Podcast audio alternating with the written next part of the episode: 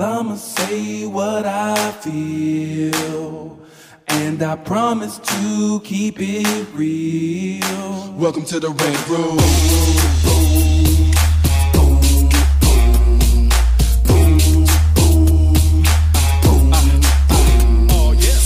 Wanna be a rider? Well, you gotta be a rider till your fears are diminishing, the doubts are behind ya. It's hard to grind and the business, got me stressed in the rent room. We let that shit up off our chest. You know the street nerd has got no time for no caca. Sass in class, yes, that's Mr. Bolekaja. Never have to guess when you're listening to Hilliard. He gon' bring more game than a shark playing billiards. It's all about the craft of screenwriting. It's exciting when you turn an outline into something enlightening.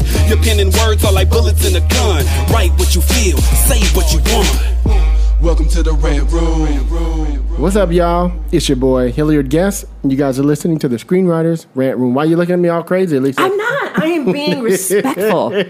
See, finally, Lisa's here on time. I'm Not, being you know, we talk on about I'm time. always on time. She was You know, 45 minutes it's late. What you late. talking about? And- no, no, I no. usually want us always like for like this two hours episode, I'm ahead saying of for this everything. episode. Like, Usually, last time she I'm waiting interloping at the everybody end. else. Now you know that's true. Usually I'm sitting here. It's not right. true at all. Usually I'm the one in here She's with the usually door here before I get her. She's hanging usually- out, going to the t- coffee shop, let you Ding, slide. ding, ding, ding. I'll let you slide. so y'all know how we do it on the Rant Room. and I'm coming from a totally different city. On Sometimes this I'm coming show, from San Diego, let the bit and I finish. still get here two okay? hours ahead of time. On this show, we discuss entertainment. I am so sorry. TV, film, music, culture. Quit it, lit, And shit like Mouthful, We were all guilty last episode. Come on now. Come on. craft, all of that shit. Music. Soundtracks Shit for like that. people. This is why we call the rant room, y'all. We silly and we stupid and we just be jumping around everywhere. Um, so look, we got my girl in the house. She's back, back again. She is the incredible, inimitable yes. Lisa Bolekaja, Hello, fam. looking like she just went surfing, but she was in the pool. Hey. looking all kind of. I am catching up on my reading. it has been glorious. Mm-hmm. I have been writing just fun stuff that I want to write. Good. I'm giving myself like another two weeks, and then I'll be back to the. When you guys start back to school? Oh, I don't go back until like October. What? Oh, wow. October. That's a long ass. Uh, yes, it is. You know, my summers are always long. Hey, I thought you was back like in September. Though. I didn't realize this. September, we start doing like interviews and getting prep stuff. Oh, cause you got to refine, refine. You got to re restaff all Mm-hmm. over again. Mm-hmm. People don't just come back. People we do died. Remember people. last they- year? we, we promote a lot of people, and then we have to get new people. So Oh, okay. people move up, some move on, and then we have to restart. But yeah, girl, child, I got to Wow. October. Okay. Mm-hmm. Chris Derrick in the house from the writing directing team, the Derrick Brothers. Mm. What's up, people? What it do? What it be? Just, you know, chilling, relaxing. Earlier, we were like casting for his for his film that's going to be Yes, coming out. It's coming out. It's so gonna be, I'm just gonna all be I got to say. And all I got to say too is I just want a small part. You gonna go? I don't all, have, it don't even have to be a you gonna speaking go all part. the way to Europe just to Can get a I little just one sit line, in the right? back of an Eartha Kitt and be like the, the homegirl? So, with so, Smoking a cigarettes? cigarette. so, so, so, Sitting so, next so, so- The skinny wait, wait, wait. cigarettes. So Right. a Skinny perfect scene, right? So the scene. I even cut my hair and get a This is the pressing scene. curl. They put a weave on, girl. in, and this, the, what's it called, in, in the scene that he first meets her, he's left London because he's been cheated out of a bunch of money, and he comes to Paris, and he gets out of this taxi, and he sees this marquee, and we don't see the marquee, but he goes, "Oh, a good friend of mine is, is here with his band," and he goes downstairs. Oh, this is the scene we did. This is the scene, Yeah. and it's Duke Ellington. Mm. And it's the night. It's gonna be a one long Is track. it- remember the scene one we read? One long track. When we Remember come the down scene and we follow read? him. Yes. Yeah, and it's you know, and and he and it's and he gets in there and he's uh and they're they're playing the song and there's a, there's a woman singing on stage. It's that, it's that it's that it's that late forties, early fifties jazz club scene in Paris that that we all can envision. So, and this Eartha Kitt on stage, is And you know she got like the good, like the cone breast, the, the bras they had back in those days. cone So you know the titties are sitting nice. the waist is snatched. Hair, Laid. Faces beat so hard, and the hair just laid so good. nice spotlight coming in on the Thank side, you. forty five degrees Thank up, you. forty five degrees Shoulders down. just mm, Boom. clavicle. Okay, square shoulders. right square here. shoulders, Oh my bitch. Square shoulders. smoke in the air, all Listen. at the top. the light hitting it when it refracts off it, and then you see it in the close. Oh, Jesus Christ! I this. See, this is why I'm not a director. I'd be sitting there like, do it over again. Yeah, so you are a director. I want to see it again. I want to see it again. I just want to see it again. Let me just play back. Hold on, y'all. Let me play back. time. Oh, another shot. Idris, I need you to do that one more again. one more again. Idris, Idris is like, how many times I gotta take Tom my shirt Hardy, off? you would do what I tell you. I'm paying your paycheck, son. I don't care what your wife says. You're gonna stay here overtime. Just bring your dogs over here and you'll be okay, boo. He's like, but do I always have to have my shirt on? I thought this was a tuxedo Yes, scene. but this is a church scene. You know what? It's that type of church. Then we got our girl Lauren Warren in the house, writer herself from the Nerds of Prey podcast. What's going on, Lauren? Oh, not much. Welcome am- to the Terror Dome, girl. I see you in Thunderdome. Oh my God. Two men enter, one, man leave. Oh my oh, God. They're quoting scriptures and shit. Look. Oh, good Lord. Well, nice to love see you, Lisa. movie. Yes, it's been a minute. Yes, it has. Oh my God, I haven't seen her so long. So are you you're here now? Yes. She been here. Six I mean, you've been here. Yep, six months. Oh, okay. Just a oh, real quick thing to What's up, what's interject up? because she just mentioned Mad Max 3. Apparently, they have announced the Mad Max Fury Road sequel. Really? Finally. Finally. I mm. guess Does it focus on Furiosa? I don't know. I, I probably look, does. 'Cause if it's- not, it's I don't supposed want to it. be. There was there was It probably won't. I don't want it no, no. I. I I think the story was supposed to be about her. yeah, Oh, yeah, it was okay. supposed to be. Okay. Yeah, that's, Yeah. that's what we were told. Yeah. yeah. There's by a, Apple there, Care. there was We a want problem. The problem why it hadn't been announced is there had been some uh, money problems up Oh, it's not Money happening. problem. Yeah, it's not happening. Warner. Brothers didn't want to pay him his, he uh, made a million billion dollars, didn't he? It's not happening. and Warner Brothers didn't want to pay him. Yeah. It's like uh, the situation's happening with Star Trek right now. It's not Mm. going to happen. Is that the one Tarantino The two was Chris's, supposed to the two, direct? the two Chris's, and it's supposed to be. I think the storyline's supposed to be like a time travel, which we don't need. But I guess Chris Weren't Pines they pulled out. firmly against time travel in Star Trek anyway. Like they weren't. I want to see new aliens. It was one of the directives to not fuck with the timeline. You know what? And they they totally going against the directive. Like Oh. Starfleet says, don't do that. I don't know a lot. Chris but I know Pine that pulled much. out of the start. They're, Both they're, in, they're, in, Chris's. they're in negotiations for money, and I guess he pulled out. And I guess him and they were still trying to negotiate with the. He's the probably just playing hard to So, get. You know, and you know what? I'm gonna be honest with you. Ain't nothing wrong with happening to Captain Sulu. Nothing at all. And honestly, maybe we don't need another Star Trek right now. Uh, I'm kind of in that lane. well, The last one didn't do so We're already great. focusing on the show, so they got the TV You know, show. you got the so, TV show. you know. And then you bring it Picard back. Y'all hear they're bringing back Captain Picard. I was so, bitch, we don't need the movie. Well, was but see. Save but, that but money. the thing about the movie is, is that they they gave it to S.J. Clarkson, so it's a woman who's supposed to be directing that film. So I mean, it's And you know what? opportunity- She can go in another. She can get something on the film. All right. Well, I'm just If saying. they can't get it together and give me a Captain Sulu, then maybe we don't need to do a movie. Maybe we need to focus on the TV shows and bring her in so she can direct. I can't believe Picard is coming back. I find that. I don't even know how I find that. Listen, he has his own little condo. He's going to be knitting. He's going to be having brunch with with Worf. Was he making wine? He is going to be going around and um, gardening and checking out new things to get. And every now and then they're going to What are you call him, talking and he's going to go to. I'm talking about Picard. He's coming back to do what? To, He is retired. He's living his best He's life. He's teaching at Starfleet. Yeah. And every now and then they're going to call him and he has to go do badass stuff in space because he's the elder statesman who knows how to handle shit. is this a show? What is this? This is the show I'm making up for Captain Picard. I don't know what They're they're, doing, doing. but this is my version of the show. So I guess Wilson's back because I keep seeing him in all the photos. Like, get ready. He was he was, he was back. there Listen, we're going to have our Wilson- Earl Grey tea, Cruz? Yeah. and we're going to have adventures. And I, I honestly, I'm interested in seeing what a retired Picard does. I think it's it's going to be an interesting twist on the Star Trek franchise, Hmm. and it's going to be nice to revisit one of the coolest captains ever. And he better be knitting and have his little dog next to him, and he's going to have his little glasses. And How would he be knitting? because he knits in my Captain Picard. Not paint. I see him as a painter. Isn't crochet? I mean, what the fuck? No. Is he knitting blankets? All of that. Exactly. so check it out, y'all. If you guys are grown, let's get into the into the show. You okay? So- you good? Huh? You good? I'm just You half got the laughing giggles. So because this giggles. bitch over here, I saying some crazy ass shit. listen, that is my job. That is my job. I'm just like Picard knitting. Ain't that some bullshit? Listen, Painting, yeah, that's, that's sexy. he can knit. My man just knitting with. He does glasses all of it. Yeah. His neighbors, because he's rocking in he's chair, friendly. like You're not rocking it. He's got Humming neighbors, older neighbors in the retirement community, and every now and then they get together and he's learn. I just see little scenes that kind of show him Retirement retired, and then he's teaching at the Starfleet Academy. Mm-hmm. And then he's got all these newbies that he's got to train. And like I said, every now and then shit pops off where he has to go and do stuff. Okay. And that's that's my version. Um, doesn't matter what they do. I'm going to watch the show anyway, so it doesn't matter. I'm going to watch it. It's Picard. I'm coming. I'm going to watch Yeah. it. It could be All one right. season. I'm ready. Okay. That's but what's we have to talk about something important. Go ahead. What we getting into? Of course, some of you already heard, What we heard? and it got ugly on Twitter. I mean, I am so sorry You for gotta, the Academy. you gotta tell it for the people who listen, don't know listen. what happened. See what had happened was The, the Academy of Motion Pictures Mm-hmm. decided to come up with a new category. Couple categories, but they decided to come up that they decided to like uh, basically they're going to make it like three hours. They were apologizing for making the show so long, but they were coming up with some new categories. And one of the categories they came up with Mm-hmm. was most popular film.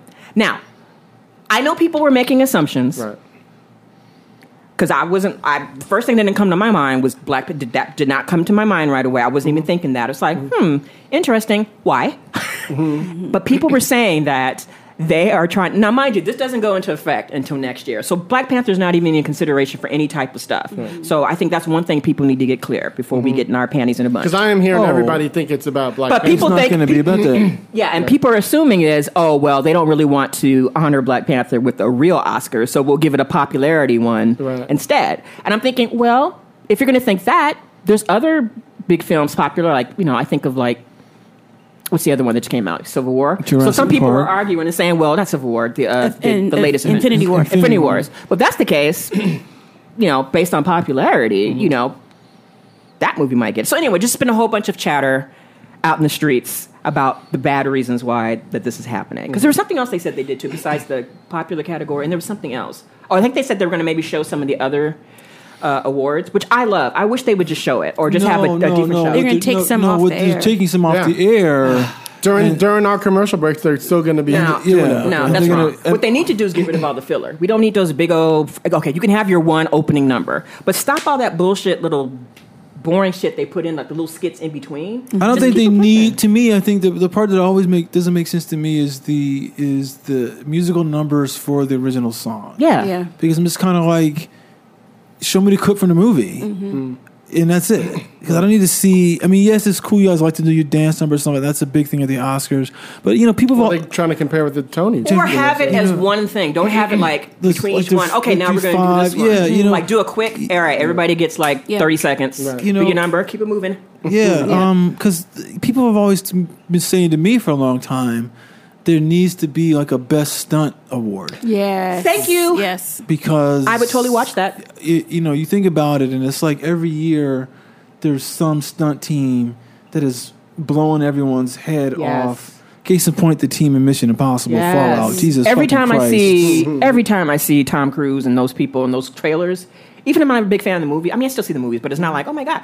But I swear to God, when you see those trailers and those stunts, my mouth is like way down on the floor. Mm-hmm. I'm like, what the hell? And I'm just shocked that there's not, after all these years, an award for stunt. I remember one of my, my follower friends was saying, like, how would you, how would you, how would you vote for that? I said, you get the stunt people. The same way you vote for The every same way you vote for everything people. else. You have the stunt people. They vote. It's just, look, And they be knowing. Look, look I, I think people don't realize, but what it is is of is all that that. the various guilds or IATSE, you know, Mm-hmm.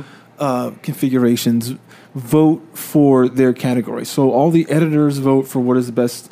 The, the five films that get the best Right. e- the b- b- best editing, Right. and then the entire academy votes on those five. So the some people are gonna you know fucking know what's real, what's Right, the what's CGI'd up shit. I'm telling you right now, in Mission Impossible Fallout, the car team, there's a French car team that's been doing stunts forever. I mean, like like they got famous doing Ronin and doing uh, fucking Bourne Identity and shit like that. Yeah. They whoop everyone's ass in Fallout. Wait, maybe that's why they don't have a. because they, I was like, They're not Americans. The French would win every. They, well, no, but it's, uh, because- I mean, just that Ah, no surprise, it goes to the French team. because it's like uh I mean I don't know how many people have been to Paris, but there's a scene in that movie where they're going the opposite direction in the arc the, tr- the circle around the arc de triomphe. They're doing a chase then and that's like a you know i mean they probably shot it on a sunday morning. They probably can't shut all the traffic down but they shot i mean but it's fucking awesome. And that's just one of the scenes in this chase scene. Right. because he's it's he's on a it's just insane. It's really he's on a bike. My my my issue with giving it to the stunts is is the same thing with making a blockbuster. You almost can never compare to a budget that Tom Cruise is going to get. So, like, if you're making a five million dollar killer ass action movie, you're never going to. But you make can say the same like thing that. for set design and for makeup. If you have a bigger budget, of course your shit's going to be better. Well, no, but no, but but, You would but, think. no, but here's the thing: you could do a smaller film and still have stunts that whoop everyone's ass. Mm-hmm. For instance, in the age when Jackie Chan was, still, if, like, if Jackie Chan was still doing now, Yeah. he would win or be, at least be nominated, and, and he doesn't have the Tom Cruise money because Right. his shit is like, oh, that's for real. That's all It's all fucking for real. it's all practical, right? There's none of this. Right. There's none of this stitched up shit. They couldn't even put him. That's the thing we said. Like, it's not fair because he no, that wasn't even. He just did all that. He didn't even use a stunt person. Right. He's He like, used what's, star what's a the green movie. screen? What's that? Fuck all that. He was really the that Wires? building. Fuck wires. I got time for that shit. And when that scene was done, they had to tape his arm back on. and then they had There's a scene. Look, look, look, look, look. There's a scene where um, I think two years ago he got a he got a honorary Oscar for all his work. And I right, right. remember good. I remember watching a thing where he there's a scene from I think it's Police Story two where he like he he's he's uh he he grabs onto this uh, pole that's got like lights on it and slides down the pole in the middle. He jumps off an elevator or escalator and slides on the pole, and he's popping all the bulbs and stuff as he's going down. And it's like, oh yeah, that's the scene where I took all the skin off my hand. You know, I was oh, like, shit, shit. Because it was a real pole. A real pole, and he really slid down it. Eh, I was part like, of the budget God was damn. replacing it for the real people to use it later. That's Jackie Chan for your ass, man. Damn. And they were like, Well- we didn't get it. We got to do it gotta do it again. again, Jackie. We gotta do it again. well, the point of it is that the president of the, of the academy they got a lot of blowback, mm-hmm. and a lot of people are just really like, "What's the necessity of all of this stuff?" Mm-hmm. You know. So I don't know. I just feel like Well, see, this, I this, see this, this is my thing. I don't think they need the best popular film Oscar at all because by pushing the best picture category to five, I mean to 10 they're You've already opened you know up, they're, they're already allowing. I mean, and they haven't done ten films since they the first year they allowed that to happen. Like every year since then, it's been like eight, or maybe nine or something like that. And my thing is, you know. I, I think that was done. In, I, I want to say someone said they did that in response to the Dark Knight. You know, like like yeah, I heard uh, that being floated around. a lot. um, not getting a nomination that year. Yeah. and I kind of realized that it's like the thing is is that they have their slots. The uh, people don't want to watch anyway. I don't know of a movie that was even in the the, the people were even like seriously considering. Oh, the oh, that movie might win the best picture Oscar. That that is in that those outlier numbers like the six through ten, because those films typically don't have any other nominations. You know, it's, it's usually those those five films that are in there are usually, you know, they got nine, ten nominations and shit. You know, so it's kind of like, so what are you doing by giving a film that doesn't have any other kind of uh, necessarily artistic merit? You know, I mean, and, and, and honestly, these you know, the, like the most popular film. Just look at the box office report at the end of the year. You fucking know what the most popular film is. You don't. There's no need to celebrate it even more. You know, and typically those movies aren't that good. Yeah. Let's be real. There's some truth You know, that. Yeah. Yeah. I mean, that's- I mean, well, they're complete. They're almost completely disposable. yeah. I think what we should do is have my neighbor Cheryl Boone Isaac come on the show. Did you know she used to run the academy? Mm-hmm. just have her come on and just get her perspective of what she thinks about Yeah, that. It'd be interesting. Yeah. Like I said, you know, every year there's always something controversial happening with the Oscars, and you know, we'll see what happens. I just feel like some of the changes are unnecessary. Mm-hmm. Well, because see, to me, the popular thing is it's like you're trying to say that the award ceremony is to celebrate. You know, it's called the the what the academy is the the Academy of Art of Motion Picture Arts and Sciences. Mm-hmm. So if I think you're saying that it's arts and science, and you're giving all these technical awards to people that's, that's usually not screened, but but like for for for creating the software to create Jurassic Right. Park or you know these high end kind of things. It's like they're trying to say who's pushing the envelope with the art the the art uh, the art of it or the technical craft, the science it. behind that. You know, How and- do you and- measure popularity? you know, and, and, and, and- but is it yeah, budget or ticket Cause, sales? Because or- I'm telling you right now, you know, we're talking about like you know, don't be bashing films and stuff, stuff like that. But that movie Jurassic World that took the billion dollars over two years ago, probably one of the worst movies I've ever seen in my life. It was terrible. It was almost terrible. unwatchable. And you know what it was? You know what it is? It's it's that that franchise. Yeah, I did It's like that. Okay. the first movie was like when McDonald's first opened up, Mm-hmm. and it was awesome. And now that a billion have been served, and there's better burgers out in the world, Now you can go to and Shake Shack. Jurassic World was like, you know what? Sometimes we're here, hell, memory lane, and you go in, but it's not fresh. It's the one that's been sitting under the hot lights The light, is, uh, yeah. for a while, and The you get it, lamps. and it's like, eh, it still tastes like a Big Mac, but it's not fresh. It's kind of, eh. And that's when I realized I am Team Dinosaur, and I want a movie where they just kill everybody because I couldn't stand it. The I was acting just thinking horrible. about. We were in the writers' Horrible. room. I was in the writers' room the other day. We took a break, and I went outside, and I was talking with one of the co-EPs, and she knows I'm all involved with the Writers Guild. Somehow we were talking about the contracts and stuff that we have, and I was telling her about how a few years ago we had a town hall meeting, and I'm not saying I'm responsible for this happening, but I know I started a huge argument. It must have been four or You five years ago. rouser, you. What happened was What happened was, so things are changing today. You guys know I'm all about what's going on now. Right. Right. And so a lot of the things that are happening, I think, come from people who have been making movies 30, 40 years ago. Right. they shoot on film. They still have that old mindset, right? We make this amount amount of movie money to make a movie. Do- whatever.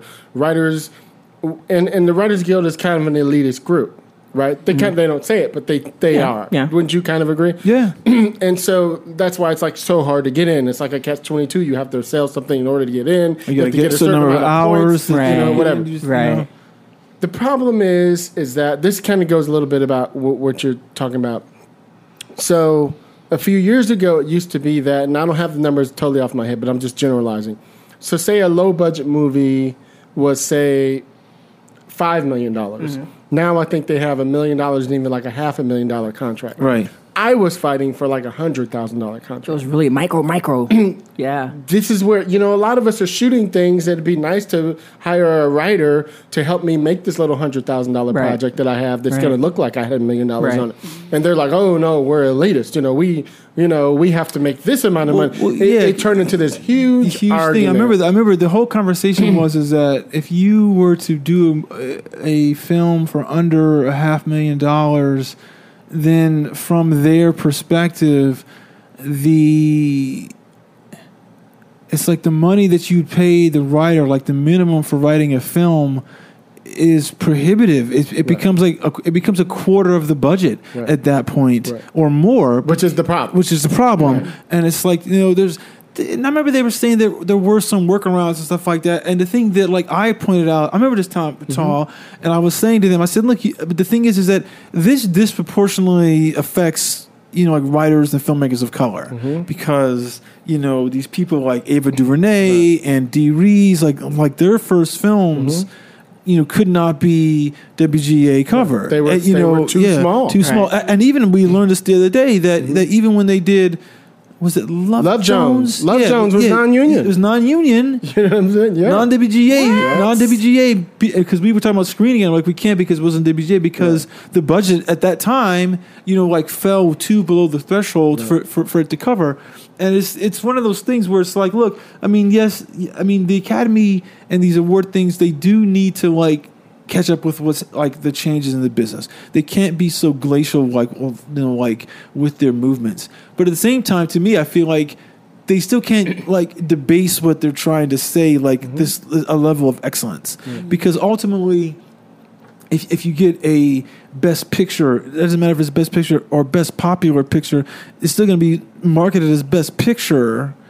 And does that movie like belong in the same category as The Godfather or mm-hmm. Godfather Part 2 mm-hmm. I don't think it does. Mm-hmm. You know, I mean, and, and ultimately, like that's the legacy of what you're saying. And the thing is, is that all, is that you're saying yes, the movie I made is of that quality. If you start letting in projects that are like, th- you know, you know, that bring all that down, well, then it's like you know, you get into the movie business a certain because you say, wow, The Godfather is a fucking awesome movie, mm-hmm. or something like you know whatever it mm-hmm. is, you know. I mean, and it's and, and it's like, or it's, maybe it's I mean like Schindler's List, whatever whatever you mm-hmm. have you.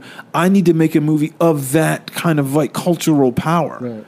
And then if you you know, and, and then ultimately those movies get diminished Right. if you bring in stuff that's like this chump change, you know, like oh, and and and ultimately this is maybe a larger conversation. The culture has gotten more coarse, and the culture has gotten a lot more, you know, uh, um, forgiving of things that, that you know that, that five years ago you'd be like, that's not worthy of anything. You know, now that's a question of how- you know, like you know, that's kind of like an elitist statement in, in, in, like, like in its own right.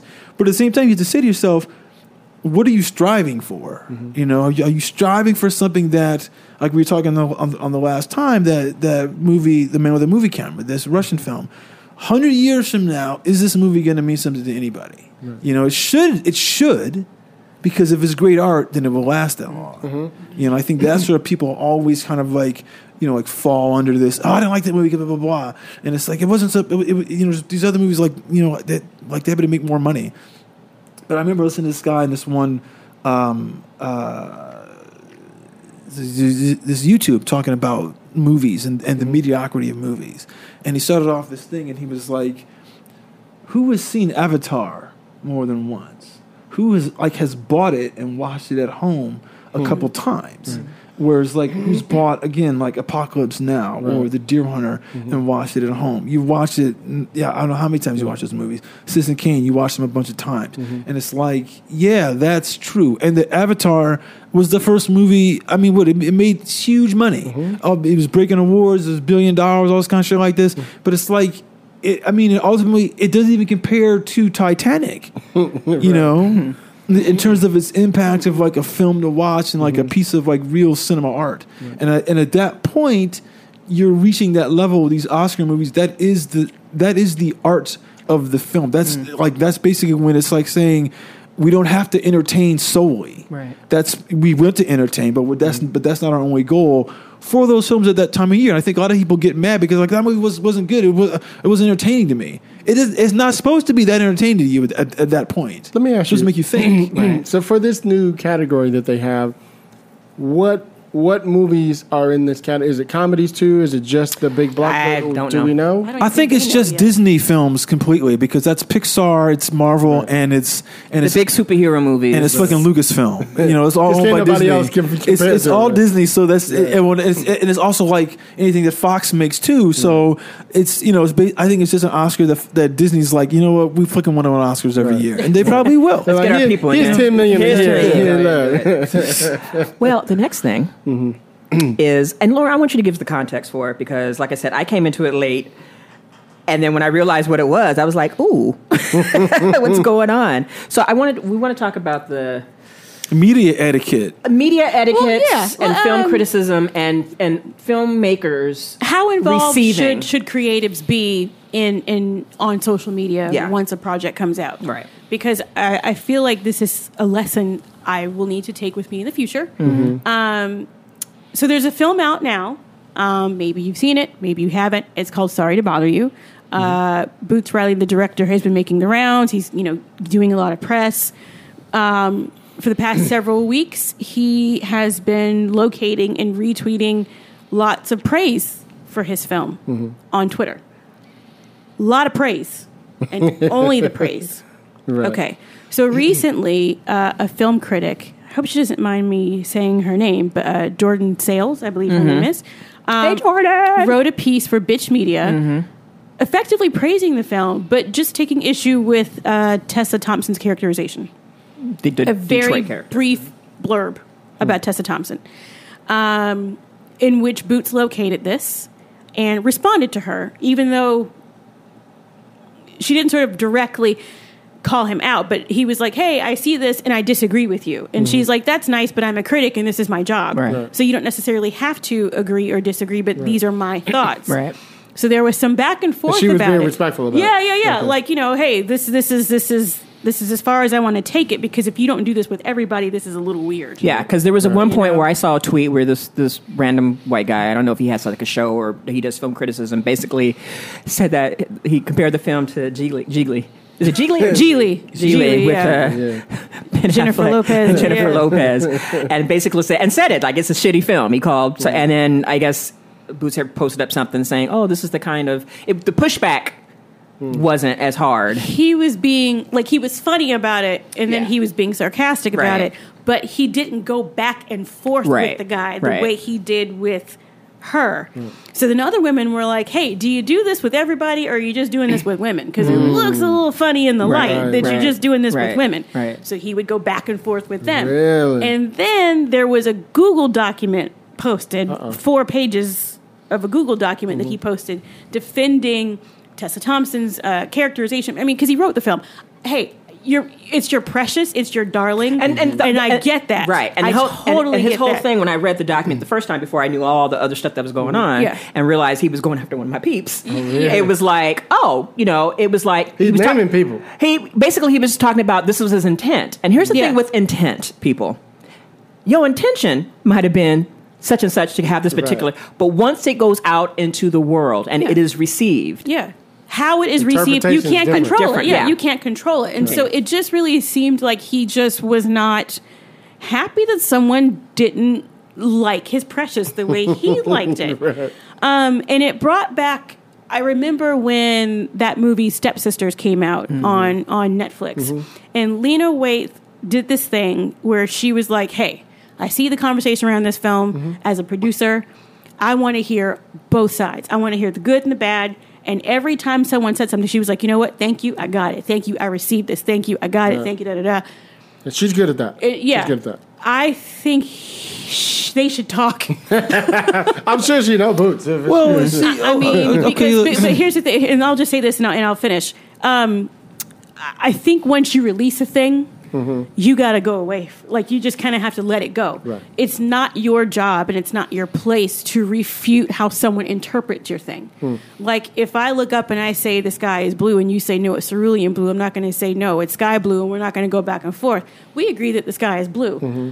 If you accept the sky is blue, then you and I are Gucci, and we just move on. Mm-hmm. I'm not going to hound you for disagreeing with me. And I don't think that's the place of a creator is to hound people who critique their work Right. and interpret it and it's a different interpretation than what you intended. Again, your intentions were noble and whatever they were, that's not what the person got. It's not for you to go after them and say, Well, I disagree and I feel attacked and da da da.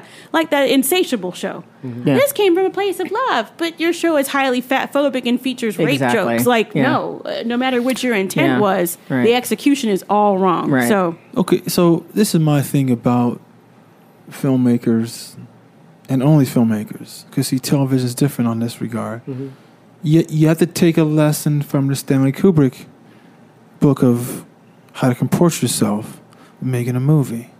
Let the movie speak for itself. Don't say shit about it. Now, you can't necessarily, in today's age, deny all kind of media access the way he would. But in his early career, you know, there's a really fascinating interview he gave with Playboy about um, Strangelove and and like Lolita, because he was still giving give, giving interviews then. Mm-hmm. But he still would say, "I'm not going to defend the movie. I'm not going to say anything about about my choices. You, is the, you know what?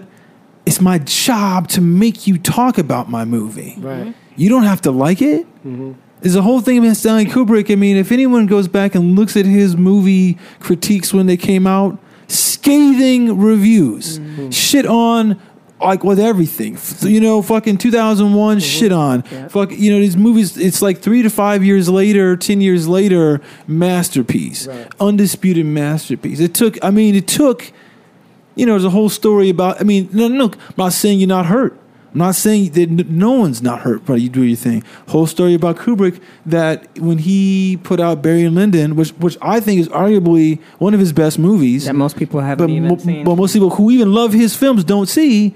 It didn't get like you know it got shit on like really bad. Like what is this movie? And he's fo- this is the follow up to Clockwork Orange. So you're thinking about some sort of like really push button film, and then you do some thing set in the you know with with the, the like doing one of these 18 year or 30 year whatever Right. wars or whatever it is. But then you know, and it's like, and it's like he wouldn't even watch the movie. It's a great story that the guy named Leon Vitali, who was in that movie, who became his um, assistant for a long time, For like 20 years? 20 years, Yeah, 20 years, yeah. yeah. yeah, There's a story where, you know, the Kubrick never watched the movie, Mm-hmm. and then like sometime when they were like doing the edits on Full Metal Jacket, it played on TV, Hmm. Yeah. Hmm. and he like watched part of it when it was just on in the room, and he was like, "I did make a good movie." Really? I it, it doesn't matter what people told me 15 years ago. Mm-hmm. I made a good movie, Hmm. you know, and it's like so you cannot take you can't engage the critics. I mean, like d- here's here uh, you know there's a guy uh, Kandinsky, the painter Kandinsky. He always used to talk about this thing called called the naked critics and some of his his theories on art and stuff like that. And he was like, you know, people who come in and don't paint might not have the ability to understand what I did.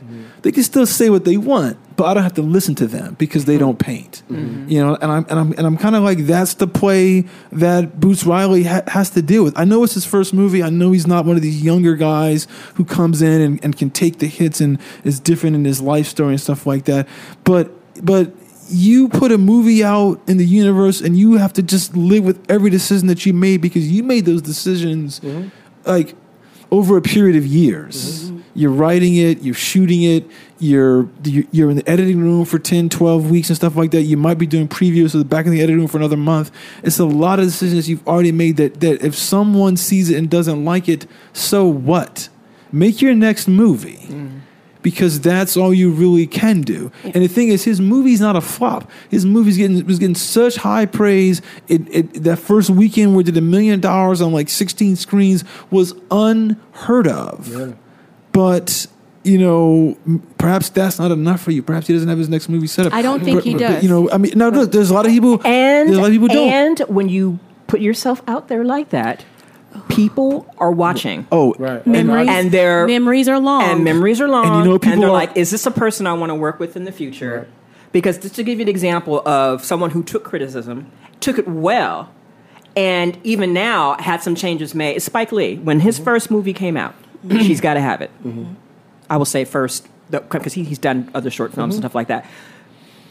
And he actually had a survey. I don't remember if you guys remember the story where he did a survey where he actually a bunch of his female friends and female friends that they knew had a survey to talk about what was like their dating experiences as black women, like what was it like. Mm-hmm. And so he kind of cultivated the survey and kind of helped create his character of Nor- Nola Darling. Mm-hmm. When the movie came out, some sisters came out and had some criticisms about it. Like they criticized the rape scene and they did some things. But here's the thing that Spike did not do. He didn't come out and be like, bitches, that was not, this is my movie mm. and blah, blah, blah. He didn't write no five page Right. letter thing. And- he sat with that shit mm-hmm. and he says, wow, this is something interesting. Thank you for telling me. And the new editions of She's Gotta Have It, he mm-hmm. requested that that rape scene be taken out. And he Right. even said to himself, if I could had it to do it over again, I would not have put that in there. But because I heard and I listened to what some of the criticism was said, I mm-hmm. realized, huh, maybe that wasn't such a great idea. And I always have respect for him for doing that, where he easily could have been like, what, his first film? What? You want to talk about? Yeah. But the fact that he sat with that mm-hmm. and thought, huh, okay, I'm, I'll try not to do that again. How old is Boots? I think he's like 45 or 46 or something like that. so he's not some young guy Yeah, that's fresh what I out was of thinking. college. He's which is, Yeah. which is also a little crazy to me too. I mean, to me, it's, it's to me, it's like you just like you got to make your movie. You are writing your. Here's the thing: if you're like in 1985, mm-hmm. right, 86, and you make your movie. You know, before the concept of this magical pixie dream girl has been like defined as a trope that some people find annoying mm-hmm.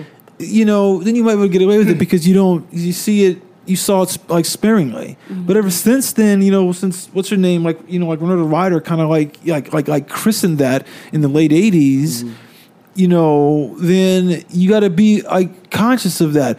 Now, perhaps it's that we haven't seen that enough with black women because because that, that has been enough black cinema. Yeah. But you have to be aware of what it is, and then you can say to yourself, "Okay, I'm still going to do it. So what? Do it and, and, and live with it and put it in your movie. I mean, I think what you said that Lena said about, okay, I want to hear both sides. Yes, you could do that, and that's a good thing to do in a lot of things. But uh, but but to a certain degree, it's like you can't go back and change the movie. I mean, like, who wants to be like George Lucas and be just recutting the film and putting it out in different versions Mm-hmm. and have like fucking no one like it? Uh, that's why I say it's different from television because in television, these people like they list, they watch the Twitter feeds Mm-hmm. and they do adjust storylines like that based upon how, how the audience is reacting because they have to because it's trying to go on and on and on and on. And you know, if you start getting oh we fucked, particularly like broadcast where they're like shooting like they're like not too far ahead of the the the the the, pro- Release. the release schedule. You know, I mean, I mean, they do that all the time. I remember that's what I remember. Like, what's his name was telling me that um. Um, Glen Mazzara was saying they listen, they watching the tweets on Damien and on and Walking Dead and going okay so so now we there's that immediate feedback Right. you know and you don't necessarily have that for a movie but I think that you just have to be you you know what you have to live with the choices you made if Yeah. you get smacked around because of that of that see it'd be different if his movie was like a complete flop and everyone came out and Right, I mean right. and you know was like this movie was bullshit he's like no no no no yeah you guys just don't fucking understand the hell I did and stuff like that and there are movies like that that come out mm-hmm. people Right. don't you don't understand at the time And the audience would be like, okay, well, you know next. we- we're Right, not gonna, right. we're not going to see it But when you're doing reacting the way he is, and it seems like it's still going on in certain you know, what I remember now an article was written about it, and and the article referenced BuzzFeed, wouldn't it as pick it up? backlash, and it was like, no, it's wasn't not back- backlash. backlash, yeah. It was criticism that he didn't like, which turned into. You hate my film and you're trashing it, and it's like no. These if you wo- read- read words that- mean if you go on things. Bitch Media- Media. Words mean I'll read it. I'll definitely read it yeah It's a good. Um, it's a good review, and it's and her main criticism with uh, Detroit was basically, you know, there's a lot of good things uh, that are interesting about a character, but she she more than anything symbolizes a typical type. She's not really a fully fleshed out character. Right. She's like a symbol of something, and it because the story's not focused on her, a lot of that stuff doesn't come through. And basically, she just said, "Hey, you know, it's a good movie." so blah blah blah. It started a, a question of, you know, should are critics stifling themselves in their reviews Hmm. because they don't want the pushback. Mm-hmm. You know, Well, they want to be able to have the freedom to have an opinion Right. without being yelled at for having said opinion. That's true, but I think that you know the difference. be- I, like I haven't read this someone's article, but the you know, and there was always this talk about how Pauline Kael, you, you know, like she used to trash. yeah, she yeah she, yeah George Lucas yeah, so bad. She would she she would kill movies, but she also like you know she'd anoint people too. But it's like I think that the way because. I haven't read a lot of film criticism in the last ten years, like particularly in the mm-hmm. age of the internet, because I mm-hmm. don't think there's there's enough restraint on people what to do, and I think that a lot of times like critics are writing to put the spotlight on them, Right. necess- not necessarily like I'm saying something that's like completely well thought out. Right. Now I, you know, haven't read this thing. I mean, I want to do it. I mean, here's the thing. Have any of the people that you see talk about the movie can talk about this movie called Putney Swope? Listen, that's the first thing when I first saw it. I thought this is basically Putney Swope, and I know he knows about that film. But I don't think most people do. Okay, so people don't know. It's One of the biggest- it's, biggest it's, satire. it's it's a satire that came out. It's uh Robert Downey. Yeah, senior, the dad directed Yeah. this movie. is it Sometime in- 70s or something? in the- And he uses his own mid-seventies. voice for a black character. No, yeah, man. and, and, it's, and, it's, and, and he becomes like the lead of this advertising firm and everything like this, and Mm-hmm. you know, I mean, so I'm not to say that his movie's not new because it is new because the ideas are new because he's Mm-hmm. a, a- approaching things that are he's talking about stuff that's happening now, Mm-hmm. and so that's why his movie is a new movie. It's not like a if you watch Putney Swope and go, oh, he just took it. it, it No, no, it just it has certain it's just elements that are and it's like it. it's and it's a satire. I mean, to me, I think that what the difficulty with looking at a movie like Sorry to Bother You is is that it's a satire Mm-hmm. and it's an analog to so much stuff going on in the world. So it doesn't have to necessarily follow the same expectations that you want from other movies. Mm-hmm. And I feel like if a character like Detroit, I mean, like the, the minute you see her, it's like okay, she's not a real character to me. Mm-hmm. Like before she opened her mouth, I'm like she's like a stand-in for a bunch of different like concepts he wants to say, mm-hmm. and I never expected her to be like come across as somebody like who's going who has all this you know like this inner life going on because it's so much out there. You know, I mean, it's like those mm-hmm. ear, but it's cool the earrings, all this kind of shit like that. I was like, that's smart stuff because he's trying to say something. You know, she's the one who spray painting shit on the wall with the mat. It's just like, oh, that's cool. You know, and that little piece of performance art that she's doing. It's like, what is all this? And see, only people who know- uh, who know. I, I mean, Who know that movie? yeah. Would find out because I know I was the only person out there who was cackling when she kept doing it. Like y'all, y'all ain't seen the.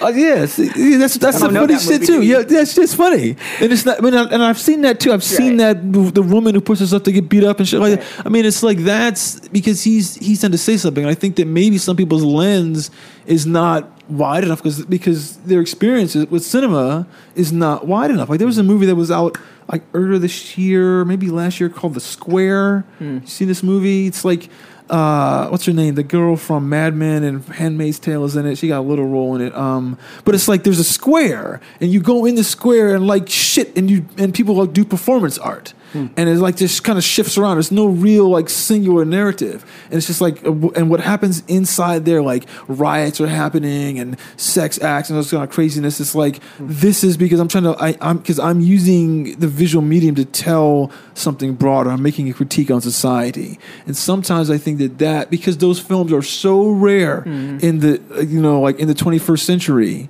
that people don't know how to like appreciate them. Not even appreciate them to, to even understand what the art, the artist is trying to say. You know, and I think that that's the thing about.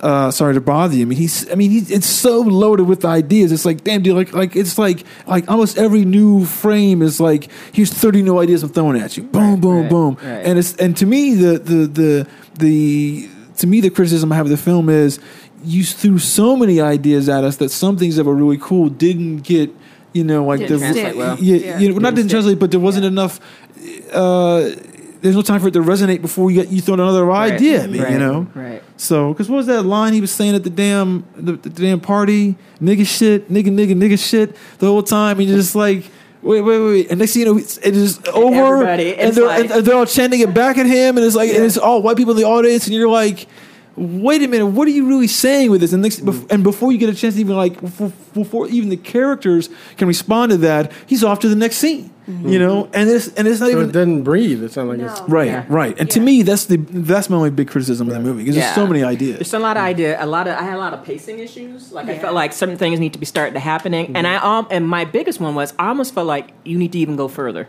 yeah, You need to even go more extreme. Yeah. because I felt like it film was playing it really, really safe, mm. and I was like, you need to go to the extreme thing. Mm. But I admit, I, and I went and took my mom and my sister. We all went together to go see it, and my mom, even now when we talk about it, we like because my mother's like, I have no idea what that film was about. But she like she, she goes, I have no idea. But there was like, and after we saw it, we went somewhere, and then the next day I took her. We are gonna go ahead eat somewhere, and she just started laughing for hmm. some reason. I'm just standing like, what are you laughing about? I'm just remember that scene from that movie. Like I don't know what it meant, but it just made me laugh. It's like random, random stuff, and that's the type of stuff you want for your audience, and hmm. you want them, even if the criticism is not what it is to your taste, what you think it is. The fact that people are talking about your shit. that's all that matters to that's me. what and he said, you know, I made this film to spark a conversation. And that's we great, talking. But you can't That should have been control his the response. narrative. Yeah. But you can't control the narrative. that should have been Right. his, his Yeah. response. Right. And It's and some of them start off. Well, I made Right. this film to start, spark a conversation, and it's great, and I love to see it. That's not true. There's an Right. asterisk next to that. Um, and apparently, last week it was another director doing the same thing. Someone was like, the book, the director of the Book of Henry searching his name to pick fights with podcasts. Like, why are we? Why? Why? Why are we doing this? Oh, the director from the Book of Henry. Well, because his career got derailed from making that movie. Jurassic World. Yeah, yeah, Yeah. yeah, yeah, yeah. So he he made a uh, a, a little movie. It was a short film, and then he got called up to the big leagues. It wasn't a short. It was it was, it was a f- feature length. It was a Oh, fe- oh, oh! Uh, no, Chuck. Um, I forget the name of it. Yeah, but it was a, it was this it was this weird kind of time travel movie about four hundred thousand dollars. Yeah. And his next film was his second film was Jurassic World, and and and and and the, the and the the the, the blow up on that was that's ultimate you know like white male privilege like Yep. you get to jump in a i mean like no one Right. gets to do that No. um, and then his next movie was this movie called The Book of Henry, which this guy had, I think, spent t- ten years developing this script and get it, you know, produce, you know, optioned and blah, blah. And then it came out and it flopped. And then, oh, and because that movie flopped, he got yanked off of film. Like he was, like He was doing a Star Wars. He was doing a Star Wars movie. I think he was supposed to be doing Han Solo, and they yanked him off of Han Solo, and then put those two kids on, and then they got yanked off, and everything like that. Mm-hmm. But it's like, he, you know, the movie. Yeah, he took the. He's having a bad day. He's having a bad Boots day. is not having a bad day. Boots could it could be Yeah. worse for him. Right. But it's not. So Right. to comport yourself as if your movie came out and it got like a 20% rotten tomato it could have been like that gotti movie that john travolta released that nobody knew was coming out and we all just movie came collectively and agreed went. it I was like, trash, it came out? right? It could see be that remember. but you've got a conversation about your film. You've got an opportunity that many people don't have Right. and you are pissing it away by having a temper tantrum online And just sit and when you should like, be hmm, focusing on whatever your next project is going to be. Go research it. Go go travel. Go do something other than searching for your name Yeah, and but- but- replying i just feel like it's a waste of creative energy Total, total waste. do it's, that. it's, it's, It's- I remember there was a story Steven Spielberg said that when he he went to Hawaii to totally de Decompress. to- not no like to to just not just decompress but to disappear Mm-hmm. the weekend of the Raiders opening.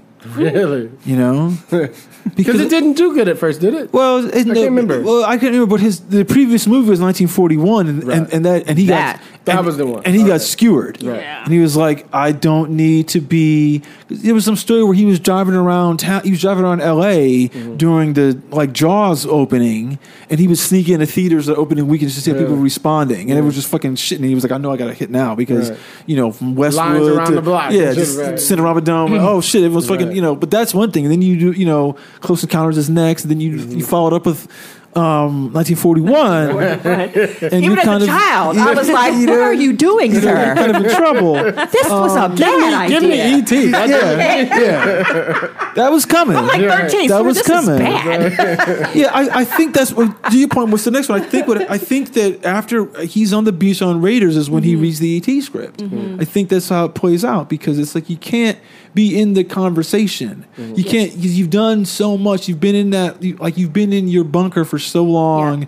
Where it's so focused on, I just you know, and every filmmaker knows that as much as the audience loves your movie, you fucked up because there's everything that, there's something you haven't done. And I'm sure with Jaws, Spielberg was like, I fucked up even Because we can start off as You know. beautiful koi fish, but we'll turn to piranhas in a minute. you know, but it's but so, so it's just it's it's I mean, it, but there's things that you know that you didn't get. Mm-hmm. There's things that big compromises in the, everything when you're making the movie that the audience will never see, Yeah. even if they love the movie that they don't know. They're just like I I don't fucking I mean, so goddamn the fact that you made that you made the movie, and also like in in in this climate, to be able to make a movie that's a black film that is not like a slam dunk piece of cinema, like oh fuck this, uh, blah blah blah, like a you know like a Get Out. I mean, get, you know whatever it is, and, and not that people necessarily knew was gonna, that movie like was going to do as well as it did, but they knew it was going to do well because black your horror films don't do bad, but you know that movie and it did is did enough. I'm, I I know it's it's made its money back,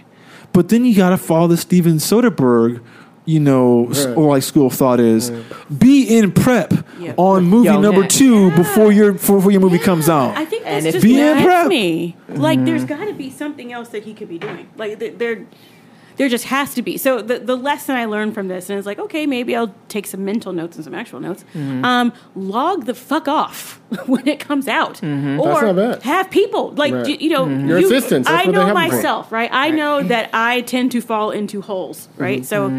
Like, Watch The Office 50 times so I mm-hmm. can name mm-hmm. episode and season the way I can. Right. Right.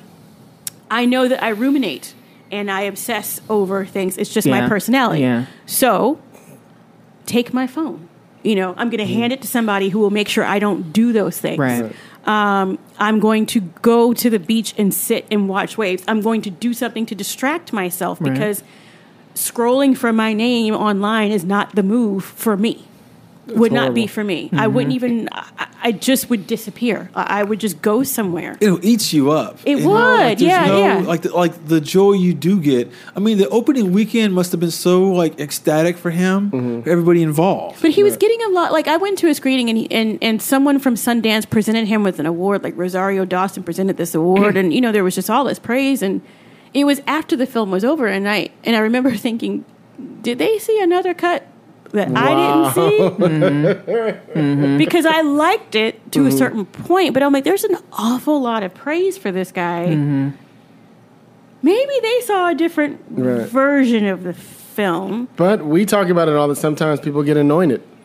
You and know, I think Yeah. maybe that's and, what and this people is. get res- people get behind it because they think it's going to be. Yeah. My man next- is fresh next- off of next Get big Out. thing. He's on Atlanta. They're like, let's push this. Yeah, thing. Yeah. well, Next but- big Yes. thing. You know, Yeah. but You there's also you don't know if this you've seen a different cut because I know that when I saw John Q Mm-hmm. at the Writers Guild last year, it was two weeks before it opened, and like n- nationally.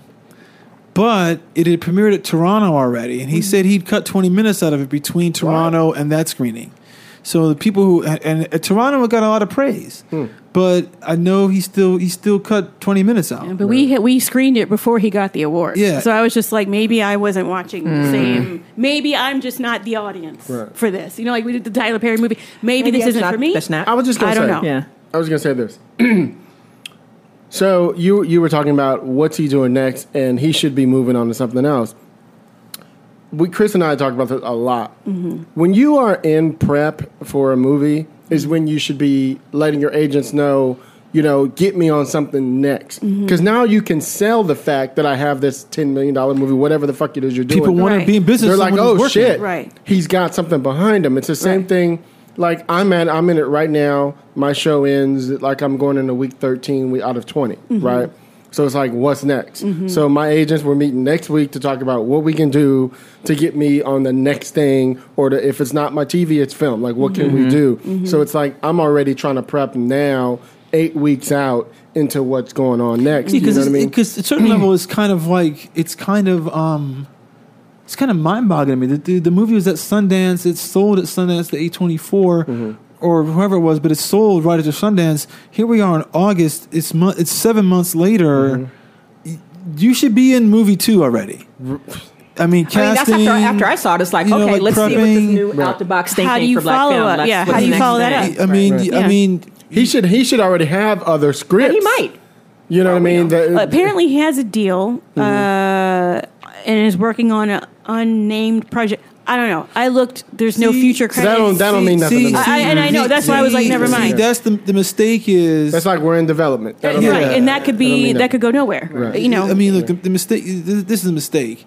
He even had three months between when he submitted from when he Right. Mm-hmm. heard the movie got into Sundance to when it premiered. That it's like it's going to be a Sundance. Right. People are going to see it, and because of you know macros involved, so those people are like are, are going to like sell the hell out of it. Right. So it's like get another movie going and like and ride that buzz of Mm-hmm. I got a movie in Sundance. Before- Before the town has seen it, it's announced in the paper. Like in in October, this is the Sundance lineup, and it's right before the holidays. So uh, and you can use that when everyone's got you know the discretionary funds they got to spend before the year ends. Right. So hey, let's set some shit up right now, motherfucker. I got I, I- you know I, I think people know that, but it's like you know the budgets they get to buy shit, they have to spend that by the end of the Have to. If they and, and, and if they don't spend it, then they get like whatever that is is minus off the next year's thing. That's So why. that's why so many movies are made or shot or put on the shelf because they just needed some shit, you mm-hmm. know, for the library. It just just to get the tax for whatever. For whatever. But I mean, this guys Yeah. they have to spend the, that money. Mm-hmm. So it's like so there's, there's there's a lot of deals, a lot of deals closed between October and Christmas mm-hmm. because they have to do that, and it's like. Um, you know, and, and and they've seen pilots at that point, like scripts that they might be mm-hmm. like, "Oh shit, this is not as sweet as we wanted." Mm-hmm. You know, we have to buy something new now to get them re- pushing so we can. There's mm-hmm. so much stuff that the the the the, the, machine that's beyond making the product is going on, and it's like you didn't.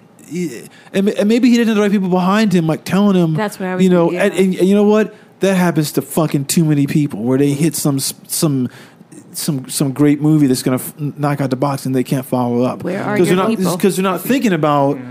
It's you know, and it makes sense because it's so much work to get a movie off the ground. It's so hard. It's so it's so life consuming for like eighteen months at least Yeah. with all the shit going But on. here, here's what I was thinking, because he wrote the movie, right? Uh-huh.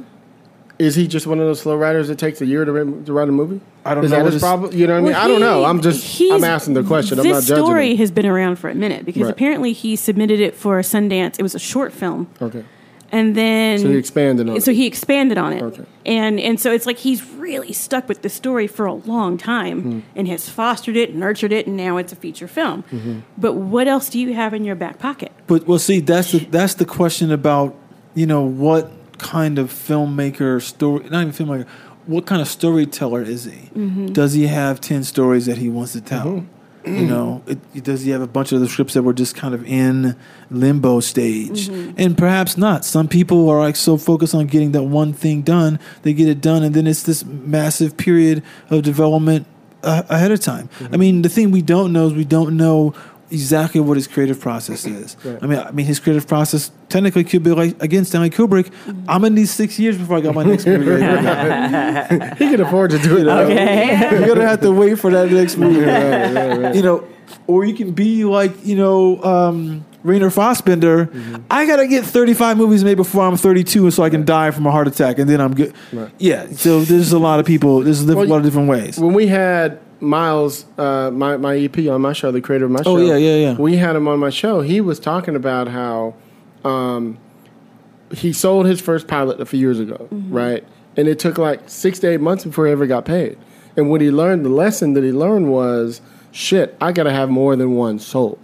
So he immediately started teaching himself to write faster and push them out. So now he'd have four or five of them going at the same time. So they're doing our show and Black Science at the same time. You know what I mean? Literally. is so so what's the, oh, I'll, I'll see that later. Yeah. Um. Yeah, but but but, but look, you have to you- look. The thing about it is also in terms of what he's doing in television, or even with the movies, you don't know what's gonna go. You know, they'll pay you to write it, and then they might like not like the draft, or you know, just, I mean, someone I know is doing something with Amazon, and it's like they're on like the fifth page one rewrite on a project, and it's like it's it's been over a year since it was announced, That's and crazy. and it's just like, but you know what?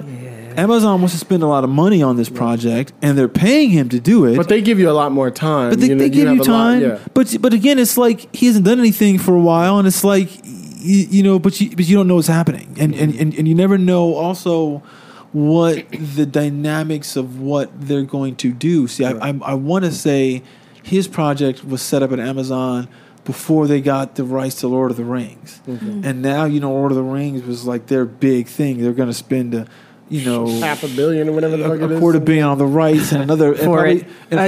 probably We ain't even winning went into billion, production yet, bitch. You we- already- yeah. So so y- y- you know so so therefore the corporate the corporate aim could change, Right. And and they might be dragging their feet on what they want from him because they're like you know what. You know, like oh, we can't compete with the other big with the other big project, like money wise. You know, because you see the game, you see the HBO doesn't have another massive show on the air that's like Game of Thrones. Mm-hmm. They could spend seven years. They could have something sci-fi film, a, a, a war film, like anything could have be, could be kicking off that's just like enough resources. But that's just not how corporations work. So you as the artist can't rely on things going. True. Well, they tried, but they didn't read the room. Yeah. Well, we, we, we shall see what happens. now, final thing. One of my favorite actors, Who that? Vincent D'Onofrio, mm-hmm. put out a tweet the other day and basically posed a question for his followers. And basically, he said he's going to be doing a new dramatic series. Mm-hmm. He says he had his own opinion on what he thinks about what he wants to do, but he was mm-hmm. just curious to know if anybody else had any thoughts. And his question basically was, you know, should he play a character that is a racist character, has mm-hmm. no redeemable qualities whatsoever? Um, should he be doing a character like that now in this mm-hmm. climate that we're living Is it in? a movie or is it a TV show? It's a TV series. and he has no redeeming quality and no. Is now the right time, considering the world in which we live right now, for me to play a real to life character who is irredeemably racist in a dramatic series? And so I responded with like, How can you make a hero with no agency? well, here's the thing. And part of my question to him is like, it depends. Like, and I told him, like, he's a great actor. He can play anything. But I, it, for me, it's like, it really depends. Is it the central character? What's the, you know, Right. what's the context? What's the, what's the whole context of the story? What's happening? What's the real narrative of the story? And I just basically told him, hey, you can play anything. I'm, I'll probably watch it. Mm-hmm. And my, my other response was that, you know, for me personally as a viewer, it's like, I just don't, I don't feel like watching those type of characters right now, you know, because it's just tiresome, you know. And this is coming as a black person watching. It's like, Right. oh, here we go again. And you, you critic. You, Yeah, you- and I can, crit- you know, and like I'll watch things, but like, Right. uh, and then it was like I, I mentioned a movie that Amma Asante is about to do, um, where um, what's the actress name? She's in The Hate You Give now. I don't know. The little cute girl. She's so cute. What's her name? I know the movie you're talking about. Yeah. Anyway, she's Amandla Stenberg. yes, Amandla Stenberg. So Amandla Stenberg is I should have known that. Her Damn. name her name means power. Damn cinephiles in here. so uh, so she's playing a character, a teenager who falls in love, black girl in Germany. Um, I'm assuming she's part of those um, those black Germans that were born over there, uh, who falls in love with a Hitler Youth, a Nazi person. Wow, that's gonna be crazy. And it's like my first thought, you know, before I even said anything, was like, wow, you know, it's Amma Asante, and she always does something good. Because Right. Belle, it's like, ooh, you know, huh. And then my second thought was like, Ugh, do I really want to see that? Because I know it humanizes characters and mm-hmm. it shows that, but it's like right now, racists are getting humanized to the point where we're so focused on their feelings and so mm-hmm. focused on, well, how do they feel about things that the people that are being hurt are being, you know, anytime you got a president of your country where someone this past weekend mm-hmm. that's happened in Charlottesville as I speak, the one year anniversary, all right, mm-hmm. where Heather Heyer was killed mm-hmm. because she wanted to go out and support and be against people who are racist and support black people and Black Lives Matter and black women who were protesting that, gets killed by a racist person. Right. and your president comes out there's good people on both sides and and people who are Your tweeting things and people who are saying things because they don't want to say a white person killed this other white person Right. they're acting like the car was a sentient being and just NPR? went, Yeah. went rogue The car did it. okay If you ask like what, what was the tv show with the car Knight Rider. Knight Rider. Knight Rider just came out KITT done got mad. got mad, went off, killed somebody, and like the language that they're using Yeah. to Very justify, like, oh, well, it's not everybody. It's like racist people are bad people. I don't understand how we can't just say that and all agree on that. Okay, but see, Because they are. uh, uh, uh, yeah, But but so- since it's Vincent, though, Right. he put that question out there. I respect that he did that. Yes, I even said that. So I'm glad you're open to talking Right. about this. But the response to my mentions, Mm-hmm. racist people who are upset. And there's another white person who responded, and I'm assuming it's a white woman who just basically said that, you know, she agreed and just said, hey, you know, this is probably not a good time for people of color to want to have to see. And people are like, how dare you? You're trying to be the white savior for black people and all this other. Like, people are going in. And I felt bad. It's like, dude, you might want to mute your things. you might want to put on mute because I'm, I'm the type that will clap back, and I'm like, Lisa, you got to take him out the tag. Like, don't so, Mr. D'Onofrio, if your mentions have like blown up, mm. I apologize, and I'll make sure I put on mute. Okay. But at least you're seeing what I'm up against on a mm-hmm. daily. Yeah. Mm-hmm. So my question I'm posing to all of you, you guys can share your opinions. Like as as artists and as writers, if you're creating something, what is your responsibility to that? I mean, I always believe, and I told him in the tweet, I said, you as an artist are free to do what you want. That's mm-hmm. what an artist does. You Right. put things out there. But I just said basically there might be some people who might not watch that. So Well, I mean, What do you we, guys we about talked about this before when we were talking about you know actors, white actors or actresses or actors. They just like to be called actors, playing you know like Asian characters or whatever, and this and this. My thing is this, and I get I get a little. wait, can I do a quick timeout? Go ahead. You can call No, her so right you know if it's, no, if it's a go because. I'm because because you know months ago uh-huh. when our fa- when our favorite girl came out and said she was going to play a transgender character, mm-hmm. and you all heard me, and I said, Oh, "Go ahead and do it and see what happened." Right, they gonna go in. And guess what happened? she pulled She out. pulled out. exactly. So Go ahead. we live in a different time, right? No, we live in the same time. No, just hear me the out. only thing that's different is we get to see it me happening out, in real time. Hear me out. Okay, go ahead. where I was going to say we live in a different time where 15 years ago, I'll just say it 15 because Twitter's been out for a minute now. Mm-hmm. 15 years ago, we didn't have the the input of Twitter and YouTube and all the, I mean, you know, we didn't have that internet The instant strength. That instant. Yeah, I'm gonna right let you know what I think. Yeah. So, so an actor, an actress, or an actor could play a role, and critics would say it, or we just wouldn't go, mm-hmm. right? But now you have the immediate, everybody responding to let you know we don't want this shit, right? Where where I get stuck is my creative artist head sticks in. I'm stuck between being a person of color who's like, dude, let that person of color play that fucking role. There's already plenty of them that are t- amazing, especially in the Asian actors. I'm, oh my god. Um, and then there's a part of me that goes, I'm an actor because I can play anything in my head, right? And I'm not an actor anymore. I'm just generalizing. Um, so I get stuck sometimes between, you know, why can't actors play whatever and this and this. I, I still find myself getting caught up in it, but but I also am in today mm-hmm. and realize that you know this is a different time when you know, we are trying to show people, you guys, we there's no need for that. Mm-hmm. There's enough of us mm-hmm. here. You know, when they put out tweets for that new show, he's like, we couldn't find any Latino writers. you know what I mean? Oh, yeah. It's like, when you came out and said it like you know, just open like that. and then I go to the Yeah. Latino committee. The other, it's like seventy people, and I'm like, what the fuck are you talking about? And they tweeted out like, Right, "Hey, here's a went list of," and then he was like, "Oh well, What I I'd be interested in getting that link of those." Right, they're sitting right there Right. at the Writers Guild, right, Right. right next to your ass. Right. was talking to you. So I was only saying that no in no way saying that you know those characters who want to play those people are doing the right thing. I just get stuck between artistry sometimes. Well, in I guess my head. is is your question: Should people play people, or should writers write the thing? It could be both. It could be actors. Anyone who's putting together a project that's because my mind see. goes to Confederate. Like, could you Right. could you write a show dealing with the Confederacy in a modern setting? Sure. Should you? Probably not. Mm-hmm. You got to read the room, and we've got we've got a president who it's not even dog whistles anymore. That some bitch is on a on a on a horn, Right. Right. You know, with his message, and everyone in the cabinet supports that message. huh? he right up against Yeah, your ear. screaming. um, you've got people in, in positions of power who are actively um, destroying families and, and communities, and it's all because of, undeniably, because of race. So, do we need to rehash a time in our history in a modern setting that had no good outcome when we still don't have our shit together now? No. Do you throw black faces on it to make it palatable? You could. Should you? No. Like, there's no way to to to make this there's no way to polish this rock and say here it's a diamond. I present to mm-hmm. you a diamond. Mm-hmm. It's still an ugly rock.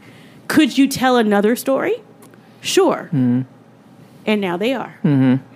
Well, you know what? So I think the thing with D'Onofrio's question is, I don't know the context of the story. right. To me, he says he's irredeemably racist. And it's based on a, like, the way he said it's like it's based on a real life character. So and, to, and to me, what I'm hearing is he hasn't fully signed on yet. Based on that, I don't know. So, well, I mean, he. I, he obviously hasn't. If You he's know. up here, if he's asking the, he's asking Right. Twitterverse what his thoughts are. But to me, it's like this. It's kind of like, you know, they tell you all the time as an actor, Mm-hmm. and you got to do this as a writer. You can't judge your character.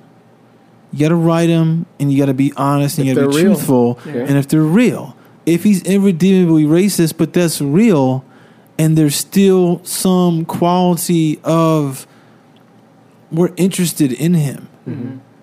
Go ahead and play it. If it's just one of these guys that's kind of like written like you, you, you know, yeah, with mustache. Twig, well, you know, twiggles and shit. oh, you know, or if he's written kind of like you know, oh, well, he's the third Klansman in the thing without Mm-hmm. really any kind of, you know, like, you know, like, uh, there's no introspection on his character. Mm-hmm. Then no, I, I'm not saying that that, that that we need to know what his feelings are to know, oh, he how he, you know, like like feeling sympathy, like sympathy toward him but there's a lot of characters we see that, that we don't have to do that. To me, uh, yeah, Hilly, I agree with you. It's like what you know, like what's the artist thing? I think this movie about the the that um Amma Asante is doing could be particularly interesting because what we don't know is we don't know the age of the kid who is in the if if he see is he a Nazi? I'm some. They're, is he he's- I'm- SS? It's Hitler Youth. Is he They're Hit- oh, teenagers. Okay, so if he's Hitler Youth, It's a love story. So if he's Hitler Youth, mm-hmm. if he's if it's told in a post, you know, if it's is it before the war, or during the war? Because if it's if because if and and and like at during the war, what time is it? Is is is it post the, the is post them getting kicked out of Africa? Because because if it's after that. Those kids are being conscripted into that Hitler Youth without any of their own say so. Mm-hmm. So they're kind of forced into that. So that doesn't mean that the character is necessarily a Nazi the way we view them. Like he's not a, a, he's not a, uh he's not a bigot. Mm. Mm-hmm. He could just be like, "This is my lot in life," or "I'm being sent to the chamber." Mm-hmm. I can still fall in love with this black girl because that's because I don't like like believe in the organization that I'm in, but I have to kind of toe the line or face other consequences. That potentially puts him in like a moral dilemma that could be interesting to see because he's like what I really want is this woman, but but the organization that I'm in and the country that I'm living in doesn't allow me that. Right. That could be interesting. You know, I mean, look, look. There's a movie that I saw. It's called um, fuck, now I forget what it's called, but it's written by Rainer Maria um, Remarque, who's really famous for All Quiet on the Western Front. But he wrote another movie called like Heaven has no prisoners, Heaven takes no prisoners. I can't remember what it's something like that. Um, I've, I've, I I only saw it on video on AMC one time a long time ago. I've never seen it on video, so that, so I, so you can't even recommend it to see anywhere. Um, but it was like this guy who came back. He was a, he was in the war. He's a Nazi guy. He's all told from a German point of view. He mm-hmm. came back on the front. He's hurt, and he's back at his small town. And he's walking around, and it's like the whole town is bombed out, and it's like he's just trying to survive. But because he's part of the military, he's still got to toe the line, and everyone's expecting him to be the good little Nazi, and he just can't do that. Hmm. And he's just caught in this world of like, I, and, and, and on top of that, he's been to war, and he knows how fucked up, and he's like suffering from that PTSD. Hmm. It's such a great fucking story. And I was like, God, this is because you watch it and you understand the dilemma that people are put in, you know, and you go, Well, maybe that's know, the that's the Nazi love story. that would be the one like, okay, he don't really want to be, so he gonna fight his way. Like, eh, that might be interesting. See, Yeah. see, That might be it's- the- it's- it's- it might I be mean, where they're look, going. I mean, look, look. But I'm still not gonna see it I'm saying right right away. now. I'm saying right now. He's not like Reinhard Heydrich's son, Right. or like you know Hitler's little like boy. You know, he's, Right, right. he's not. He's not that character. You know, so th- there could be something interesting there. I, I don't know. There's a really interesting movie that uh Louis Malle did called uh, uh a similar movie. It's, it's called like Lacombe Lucien, where Mm-hmm. it's about a French girl falls in love with a Nazi, Hmm. or, or, or, or, or, or not Nazi, but a German soldier during the war. And it's, I think it's doing Vichy, it's like Vichy France thing or something like that. Really, really fascinating movie. Um, Well, I'm just curious to see. Like, I, maybe I might jump in later to his his timeline and see. It sounds like the approach is what, just like it's just I'm, I'm just glad that he was actually like thinking about it. Like, He hmm, says, I'm I have almost 2,500 opinions, and I'm going to make a decision in a few days. Oh he's So he not doesn't he hasn't taken the role yet. No. That's what I thought based on. I was thinking he was going to. He already had it. and He was just No. wondering. He's- I appreciate And that's why I everyone's appreciated input, it. but- Right. Yeah. you know, even more Mm-hmm. because I felt like he was going before I make this decision. They could really Mm-hmm. fuck me up Yep. Let me. But here's the thing. But like I said, but but because it must be a good script. yeah. that and also because like has to be. Yeah. You know if he and has plus to Vince, be. and Vincent doesn't choose like You terrible don't have to work. You know, he chooses things that are pretty smart, and he always he always brings something interesting to the table. And I'll always watch him. I mean, ever since the earliest movies, even though he died in the first movie as a kid when I saw him, I was like, oh god. But um, he's just one of those really, he's just one of those brilliant actors, and it's like you know, if he decides to make it. More power to him. Yeah. And it's just like it's just one of those decisions as artists. It's like, and I have to admit, there are movie I go to like there are people who are still mad at me, which is interesting You always who are mad at you. me because I liked the Django movie, Django Oh, Unchained. right, right, right. And they were like, You, power to the people, sister girl, the black. I said, but I went in and saw it as an I can totally see you loving it, overblown satire. You're right. That shit was hilarious. It was funny. And it was like the way that I mean, it's like there were people who were mad. They're like, "Oh my god, I can't believe this. Spike Lee is upset. I don't give a fuck what Spike Lee is upset about. did Spike Lee? Did Spike Lee pay for my ticket and my popcorn when I sat my ass in that theater? No, he did not.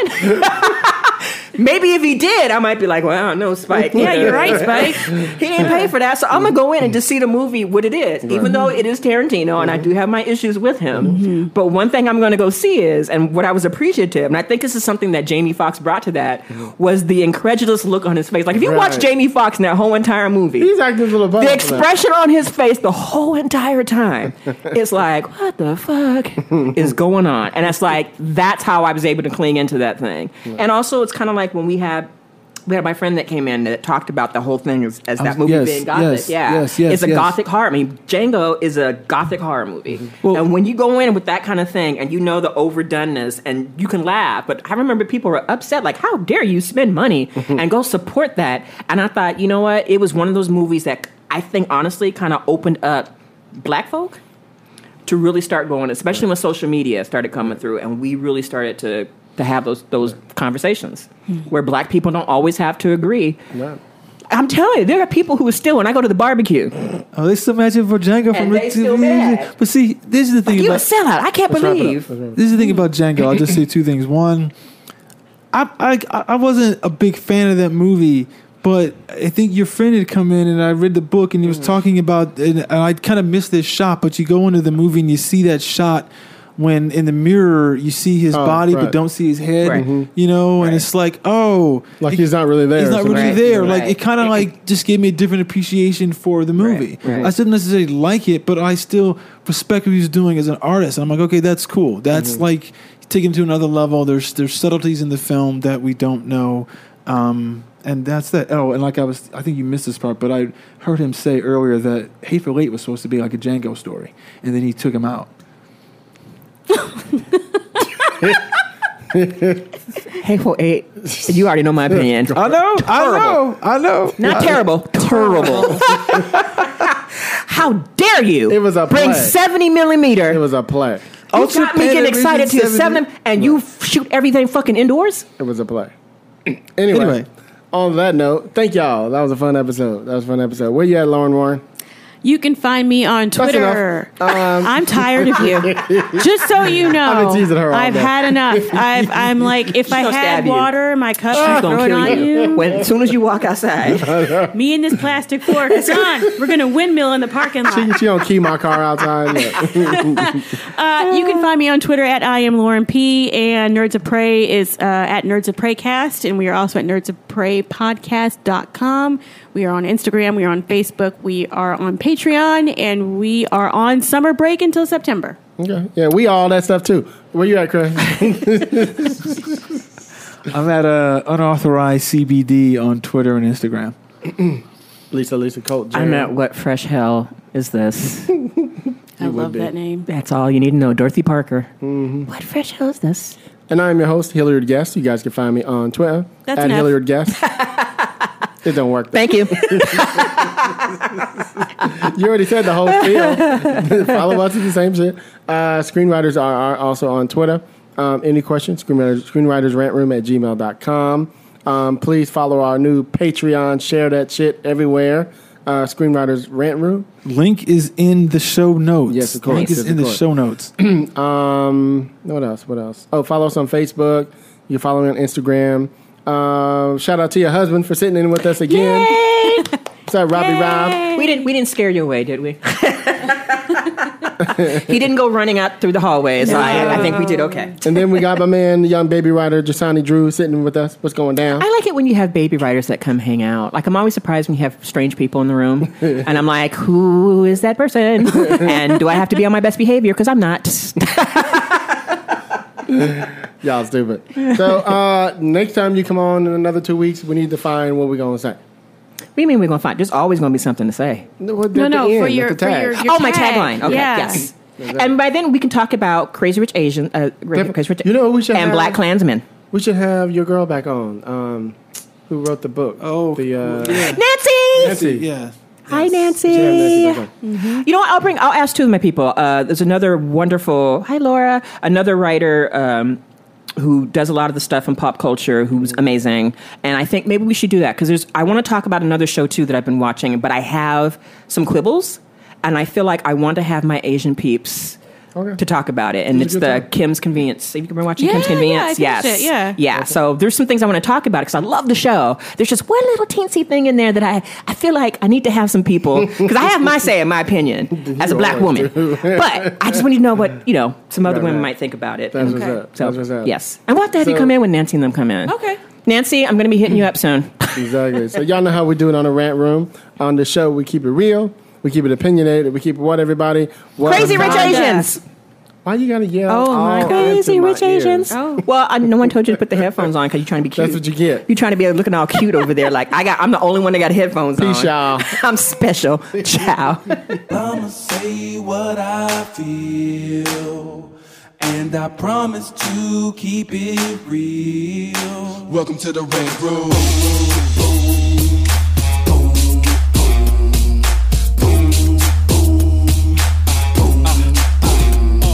So you wanna be a rider? Well, you gotta be a rider till your fears are diminishing, the doubts are behind ya.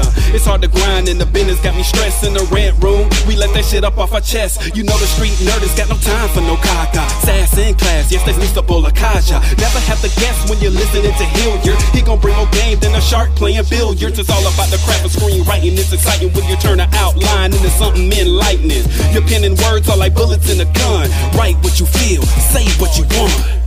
Welcome to the Red Room.